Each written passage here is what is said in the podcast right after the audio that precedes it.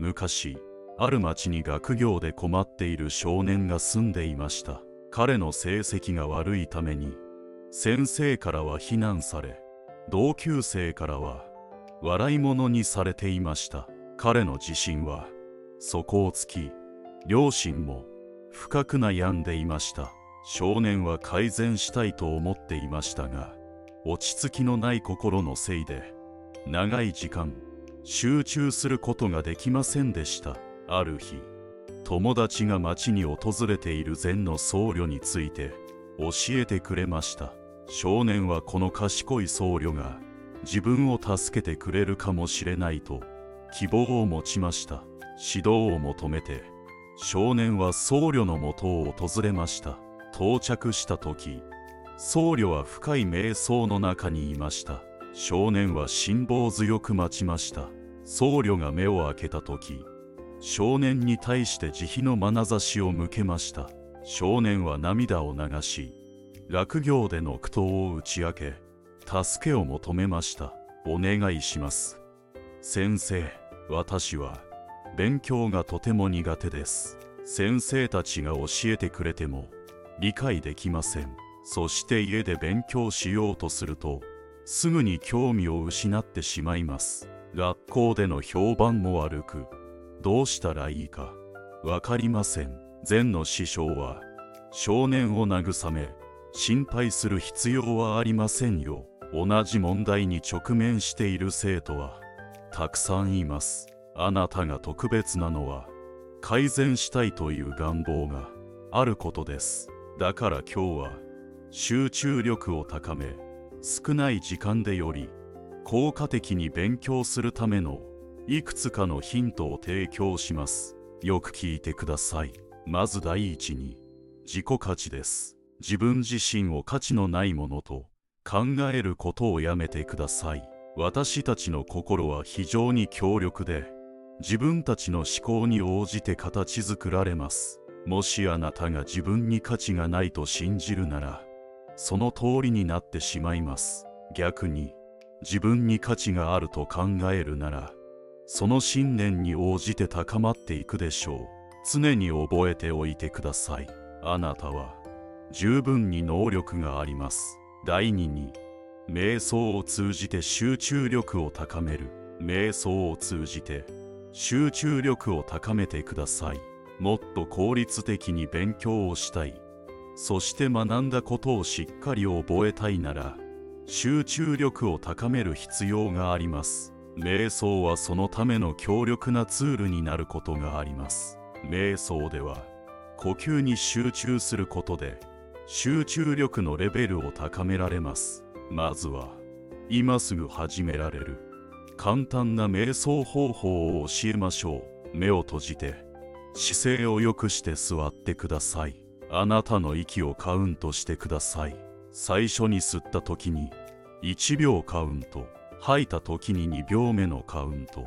それを繰り返して10秒まで数えましょう。10秒までカウントしたらまた1秒から開始します。ただこれだけです。1日5分やるとあなたの集中力は上がるでしょう。注意する点はあなたの心が乱れていても集中できなくても自分を責める必要はありません。ただそれに気づいてゆっくりと呼吸に戻るだけです。2週間もすればあなたが心が乱れた状態ではなく息を眺め集中できている時間が増えていることに気づくでしょう。それはあなたの勉強への集中時間も増えているという証です。第3に規律とルーチンです。自分自身に規律を持ってください。勉強で優れた結果を出したいなら規律のある日常ルーチンを確立する必要があります。食事睡眠起床勉強のための固定した時間を含めて一日のスケジュールを作成してください。一定のルーチンを守ることで時間を管理しやすくなり学業目標を達成するのがずっと容易になります。第4に栄養のサポートです。効果的な学習には身体と精神の健康を優先することが重要です。バランスの取れた食事と適切な食事のタイミングは集中力と健康を大いに高めることができます。バランスの取れた食事には果物野菜低脂肪のタンパク質全粒穀物の組み合わせを選びましょう。ブレインフードには認知機能をサポートするためにアーモンド乾燥果物かぼちゃの種を取り入れてください。水分補給には水を手元に置いておきましょう。脱水は集中力を低下させる可能性があります。第5に日常的な運動です。身体的に健康で活発でいるためには毎日30分の運動を目指しましょう。定期的な運動で身体的精神的な健康が大幅に向上します。心身ともに健康な状態が勉強で優れた結果をサポートするでしょう。第6に気を散らす要素を最小限にする。効果的な勉強には気を散らす要素がない環境が必要です。集中を阻害するものを近くに置かないようにしてください。完全に学業に集中できる静かな勉強スペースを作りましょう。気を散らす要素を排除することでより集中して短時間で多くの情報を吸収できるようになります。第7に時間を区切って作業する。禅の教えでも一切合切は無常。すなわち全てのものは変わりゆくとされています。この考えを念頭に置き一つ一つの作業に短い時間を割くようにしてください。短い時間集中して作業をすることで気力を維持しながら集中力を高めることができます。例えば25分間集中して勉強した後に5分間の休憩を取るようなリズムで進めてみてください。このサイクルを繰り返し一つ一つの作業に全力を尽くすのです。これらのアドバイスを共有した後禅の師匠は少年を見つめて言いました。もしこのガイドラインに従えばより集中できて勉強で大きな進歩を遂げるでしょう。試験の成績も良くなるでしょう。そして禅の師匠は沈黙しました。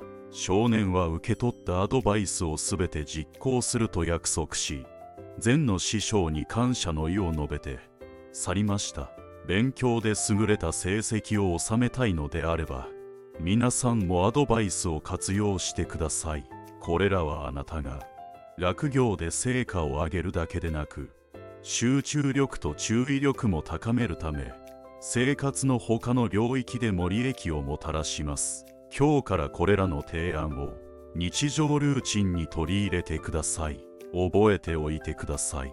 小さな一貫した努力が大きな結果につながることがあります。人生の地図をご覧いただきありがとうございます。あなたが幸せでありますように。